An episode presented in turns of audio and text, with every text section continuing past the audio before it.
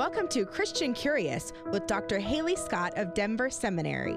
What are the challenges we face in today's church and culture in a postmodern, post Christian era? Dr. Halee believes that in addressing those issues, the church must adopt a missional mindset. Christianity does hold the answers to the big questions of today's culture. Let's join Dr. Halee for today's edition of Christian Curious. Civilization is a rarity, wrote C.S. Lewis, attained with difficulty and easily lost. The normal state of humanity is barbarism, just as the normal surface of our planet is salt water. This is Christian Curious with Dr. Halee, a show that explores the most urgent issues of our time. In recent weeks, my husband Paul and I have been watching documentaries on the Viking invasions of unprotected monasteries. The violence, the disregard for human life feature prominently, and I've often wondered aloud to Paul how thin is the veneer of civilization we have enjoyed in our lifetime? But today, with multiple crises emerging from every corner of society, we are beginning to see the cracks in that very thin veneer. The New York Times writer David Brooks identified five crises facing the American public the pandemic, the rapid education of white Americans regarding the plight of African Americans, political upheaval and realignment, the quasi religion of social justice, and the possibility we are on the verge of a prolonged economic depression. Today, my guest and I will strive to address one of the five the pandemic and what a faithful response might look like. Joining us today is Dr. Doug Groothuis, professor of philosophy at Denver Seminary. Dr. Groothuis received a PhD and a BS from the University of Oregon and an MA in philosophy from the University of Wisconsin Madison. A prolific author, he is the author of Walking Through Twilight, A Wife's Illness, A Philosopher's Lament, Philosophy in Seven Sentences, Christian Apologetics, Unmasking the New Age, Confronting the New Age, Revealing the New Age Jesus, Christianity That Counts, Deceived by the Light, Jesus in the Age of Controversy, this, and the Soul in Cyberspace. Dr. Groothuis, I'm so glad you're here again uh, mm. to help us think more deeply about the pandemic and what a faithful Christian response might look like. Well, thank you. I'm happy to be back, Kelly. Well, you know, we have seen so many differing reactions to the pandemic. I mean, we have the the political level where uh, one side of the aisle doesn't want to wear masks because they see it as an infringement on our liberty, and the other side who are um, obeying the rules. We also have Christians that are trying to understand the um, the pandemic in light of what God may be trying to teach us or what we can learn from the pandemic. Um, some have said it's the end times. Some have said it's the result of sin. It's God's judgment on on the world. And a lot of church pastors that I have worked with personally have actually had a sense of paralysis of really not knowing what to think or what to do. And you know, throughout histories when societies were stricken by plagues, Many fled to infected areas for better air, but Christians stayed and they ministered to the ill, and many died in this service. So, what do you think about how the church is responding to COVID 19? There's a lot to think about there, a lot to pray about. I can just go through some of the things you mentioned. First, the end time speculations anytime there's a major upheaval in society, some people will claim that this is beginning the chain of events that will lead to the Great Tribulation and the Second Coming. And the response of the church uh, from day one has been, Come quickly, Lord Jesus, certainly. Yes.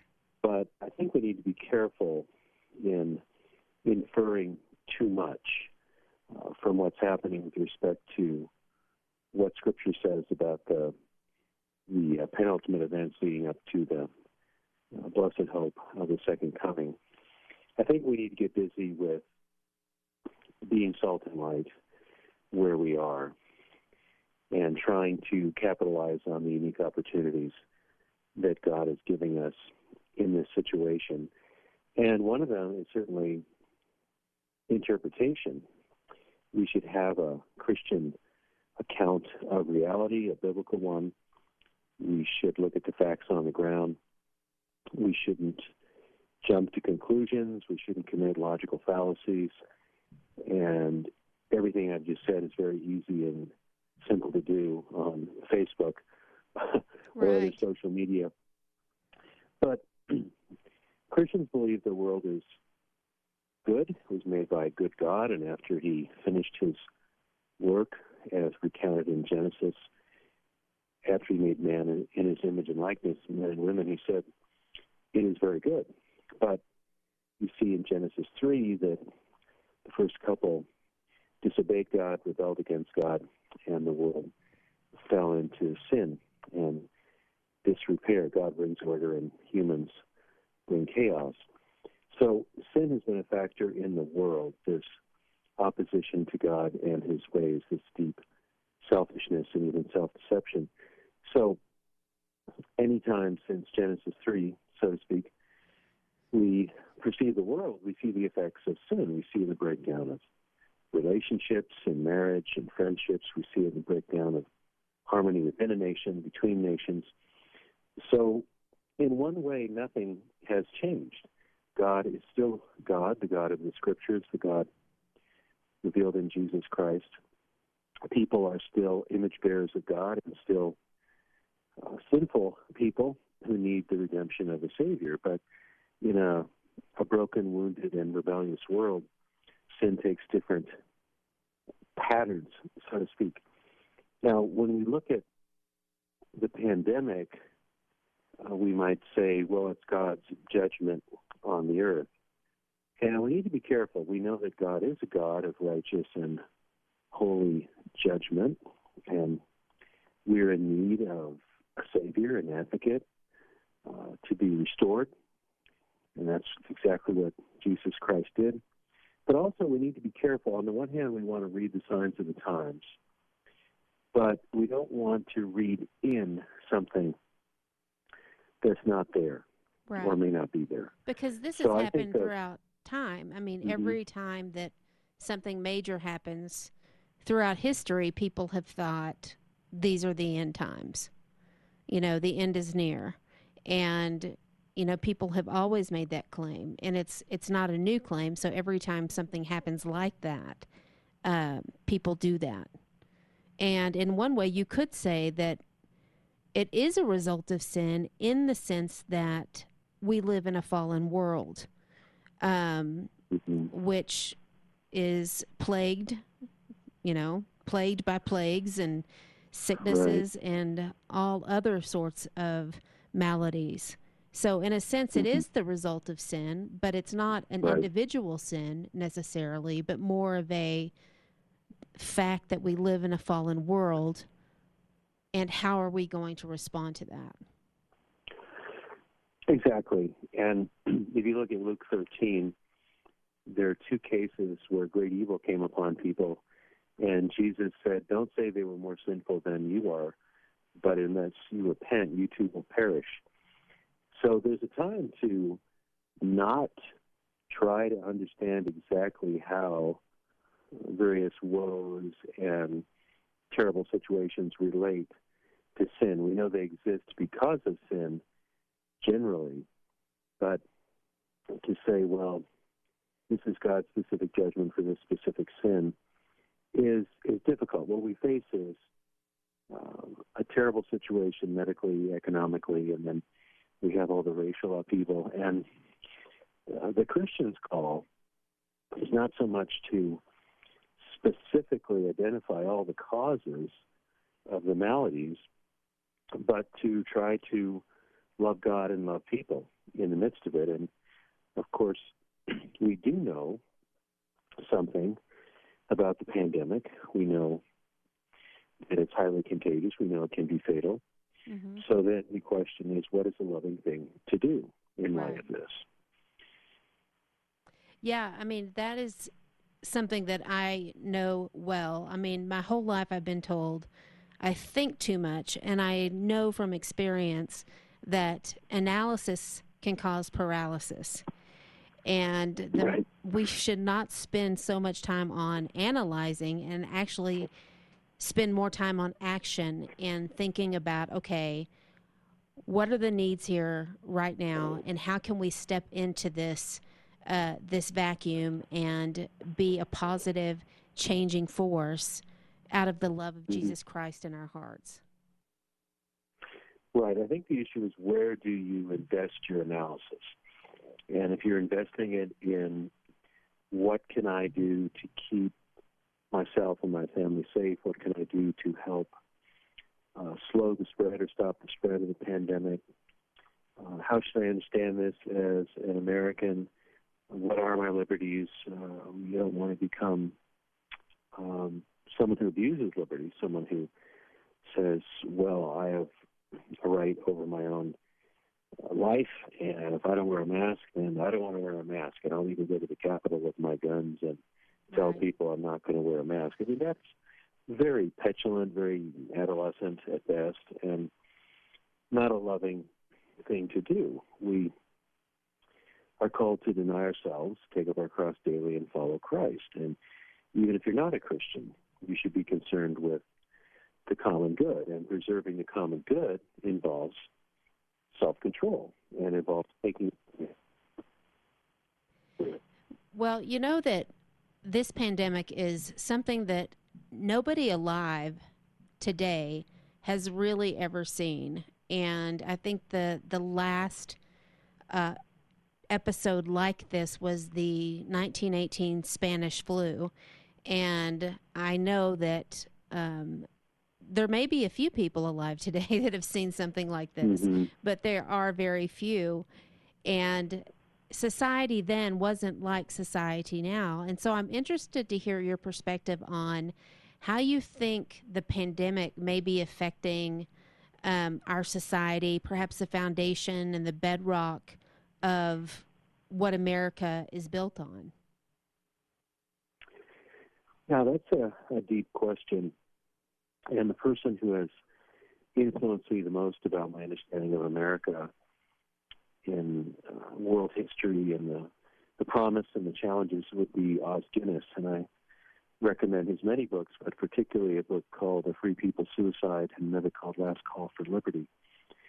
But sadly, because of the decline of civic education and a lack of the knowledge of history and American history, many Americans don't know the uniqueness and the uh, singularity of the United States in, the history of the world. Really, it is the the only nation that was conceived by philosophers uh, in the sense that a new nation was coming about as a result of breaking away from England, and you had uh, great thinkers like uh, Thomas Jefferson and Madison and Hamilton and others who said, "What sort of a nation do we want to have?" So it's a deliberative nation, and for all of our failures, we have a system of um, a republic. We have a constitution. Constitution can be amended, and that's significant because when people point out the sins of America, such as slavery and, and racism and so on, and not giving women the vote and suppression of women, they often don't realize that America has a setup where reform uh, can happen and has happened without overthrowing the civil government. We have amendments to the Constitution. We have popular votes. We have referenda and so on. And so uh, the United States is unique among the nation, uh, nations of the world. And the idea of American exceptionalism is just a fact. Uh, no other nation came into being the way the United States did, and the issue is how do we preserve what is good and how do we reform what is not. So I think in light of the racial upheaval, in light of the pandemic, we need a better sense of the founding ideals of the country and staying true to them. Just last night, I saw something online of uh, an angry crowd burning the American flag and cheering. I thought, Mhm. you don't know what the heck you are doing. Right. Or if you do, um, God help you. Because it's not that uh, my country right or wrong. It's not nationalism, it's patriotism. And we want to stand for what is best in the American system. And also, liberty cannot be preserved without virtue. And virtue requires self denial, a sense of the common good. And which is also missing from our educational system yeah. is um, the the teaching of the virtues and teaching of character and because of that lack of education we have what we have now because we have taken away right. um, classical education that that has you know lasted millennia we mm-hmm. have what we have now today um, and one of the interesting right. things I've thought about, you know, I I'm from Texas and I just went to visit uh, spent a lengthy stay there and as I was coming home, I came through New Mexico and it said max masks required in New Mexico. But if I hadn't seen that sign, I wouldn't have known that there were masks required. And neither did mm-hmm. any of the other travelers. I mean, there were some people with masks, some people with not, and um, the way that I've seen our country shaken in ways that I have not seen it before. And granted, I'm only 42, I'm not 85 like my grandmother, but I've never really seen such disparity between the states and such confusion going on where everyone's on a different page. And I think that that is something that's deeply concerning about the pandemic and how it's dividing the United States. Well, that's true. And a crisis will always bring out the character of a people. We think of the American people as a whole, in light of our history and our founding ideals of the American system, and then you think of individual states have a kind of character or ethos about them of course, some states are hit a lot harder than others. I'm right now speaking in uh, the thriving metropolis of Willow, Alaska. And uh, Alaska has not been hit hard by the pandemic at all. However, uh, the governor here has been concerned to be extremely cautious and to put certain measures in place simply to keep the numbers extremely low. And that's been shown to be the most effective way of dealing with this. And there are some states and some politicians that say, well, we have the freedom to do what we want. And they say, well, wait a minute, you're also a citizen among citizens, and you are a person among cities and a state and a country. And uh, restraint is the price of civilization, and that's uh, one of the prizes. And I'm so concerned that people, so many people are throwing off restraint. Mm-hmm. Uh, they're just flaunting public safety, uh, or they're destroying public property uh, because of the racial disputes. And it's it's a time to be really concerned. I think of some biblical passages like, "Without a vision, the people perish." Right. Well, we have a vision of the gospel in the scripture, but America has a kind of vision too. And as you said, it's not being transmitted mm-hmm. properly, and critical thinking skills like teaching the, the trivium and so on are not being transmitted. So people are easily led and easily misled by memes and by sound bites and talking points and so on. Well, you know, I've mentioned to you before. Um, I've for years I've had a it's it's one prayer, but it comes from two passages. It's the prayer of Solomon asking God for wisdom to lead the people, and also um, another coming from uh, First Chronicles twelve thirty two about the men of Issachar who understood the times and knew what Israel should do. And I've been praying that for church leaders as well and I'd love to hear your thoughts about what church leaders could be doing right now to uh, both shepherd their congregation, even though they don't, they may not have services, they may not have the ability to have services, or also be a light in a world where um, nobody is trusting anybody. We have an opportunity to to be a to be a bright light in a very dark time. So, what would be your mm-hmm. thoughts on that? Well, people, I think, are looking to leaders in the church. And uh, nobody that went to seminary or nobody who's led a church probably thought, how do I be a faithful uh, pastor, or teacher, or worship leader during a plague? So no, I don't think there was a course I, on that. no, I teach at Denver Seminary. I don't know of any course like that.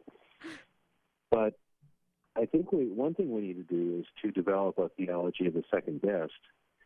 The best thing is to come together and worship and pray and hear the message and greet each other. Yeah, and that's in, and that's important because of the incarnation and yes. you know being physically present with one another is significant. Right, and there are forces in our culture before the plague really challenging that or undermining that and doing more, more and more things online. But we live in a compromised situation. We're in the midst of a crisis, and then you use what is second best to the utmost. So I think that churches should have services online and counsel online, and then do some risk assessment in terms of when do you want to be there with people face to face? How dangerous is it? So this is called prudential reasoning. We use it all the time.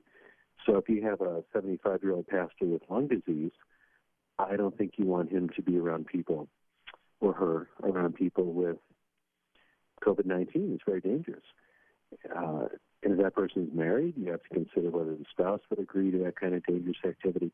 But if you're a 25 year old youth pastor um, and you're in really good health, and maybe you would want to take a few more risks. And I mean risks to yourself. I don't mean endangering others because I am so sick of people saying, particularly young people, some of my best friends are young people, who say, well, I'm healthy and I'm not worried about it. If I get it, I get it. That is so self centered and ridiculous right. because you may be fine.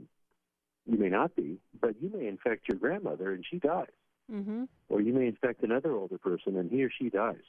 So we've got to get beyond this myopic view of just me and nothing but me. But in the church and in Christian endeavor in general, uh, we can develop this theology of the second best, and and um, you and I are doing that too in terms of teaching. We we do seminars on Zoom, and I teach my classes on Zoom, and I want to make the very best of it in that situation. Yes, and I'm very proud of you for learning how to do Zoom and doing your Zoom. You you you resisted that for quite a while, I heard. Yeah, well, I took a global pandemic to make me teach online. so I'm doing the best I can. well, you know, a common thing that I hear people say is, and it was even in the Hunger Games, which I just recently watched with my daughter, but they say that hope is the only thing stronger than fear. And, you know, being um, trained and have studied the classical virtues, I would probably argue that courage is the only thing stronger than fear. But mm-hmm. um, to close out on a note of hope, uh, Pew Research just came out with some statistics that indicated that even though the churches are, are closed and people actually can't go to church, 42% of evangelical Protestants said that their faith had increased during the pandemic. And that number is even higher against historically black um, Protestants, which is 56% um, of people responded that their faith has been increased. So, what do you think is the story behind those st- statistics? Well, the, the story is the story of God and the work of the Holy Spirit and the truth of the scriptures, because often when times are tough, we go back to first principles, we go back to our first love, who should be Jesus Christ, and he is a, a crucified and risen Savior, and he's at the right hand of the Father interceding for us. And he told us to go out in the world and proclaim the message and make disciples. And that's not put on hold during the pandemic. We continue to want to work out the Great Commission love our neighbors as ourselves and seek what is good for the city. So uh, the Spirit is not limited by any circumstance. The church can thrive when it has religious freedom. It can thrive, as in China, when it doesn't. It can thrive in pandemic. It can thrive during healthier times. But I think often we see this in Scripture so often. Hardship uh, drives us back to the cross and to the source of our strength, and that's our um, crucified and risen Savior. Yes, that's well said. Dr. Groothuis, thank you so much for joining me again, all the way from Alaska, where you are uh, spending the summer in your home state.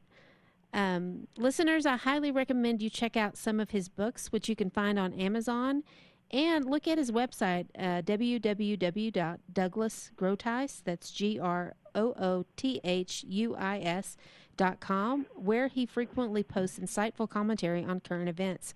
Thanks for being here today. Well, thank you. I appreciate it. Pope Benedict once wrote, Hope is practiced through virtue, through the virtue of patience, which continues to do good even in the face of apparent failure, and through the virtue of humility, which accepts God's mystery and trusts Him even at times of darkness. I encourage you, listeners, wherever you are and whatever your burden, to strive to hope. Our Lord promises, In the world you will have tribulation but take heart, I have overcome the world. Thank you so much for listening. This is Christian Curious with Dr. Halee. I love reading your stories and the emails you send to me. Please reach out to me at Dr. Halee at ChristianCurious.org. That's D R H A L E E at ChristianCurious.org. Stay curious. Thank you for listening to Christian Curious with Dr. Halee. You can contact her with your comments or questions about today's show at her email, drhalee at christiancurious.org.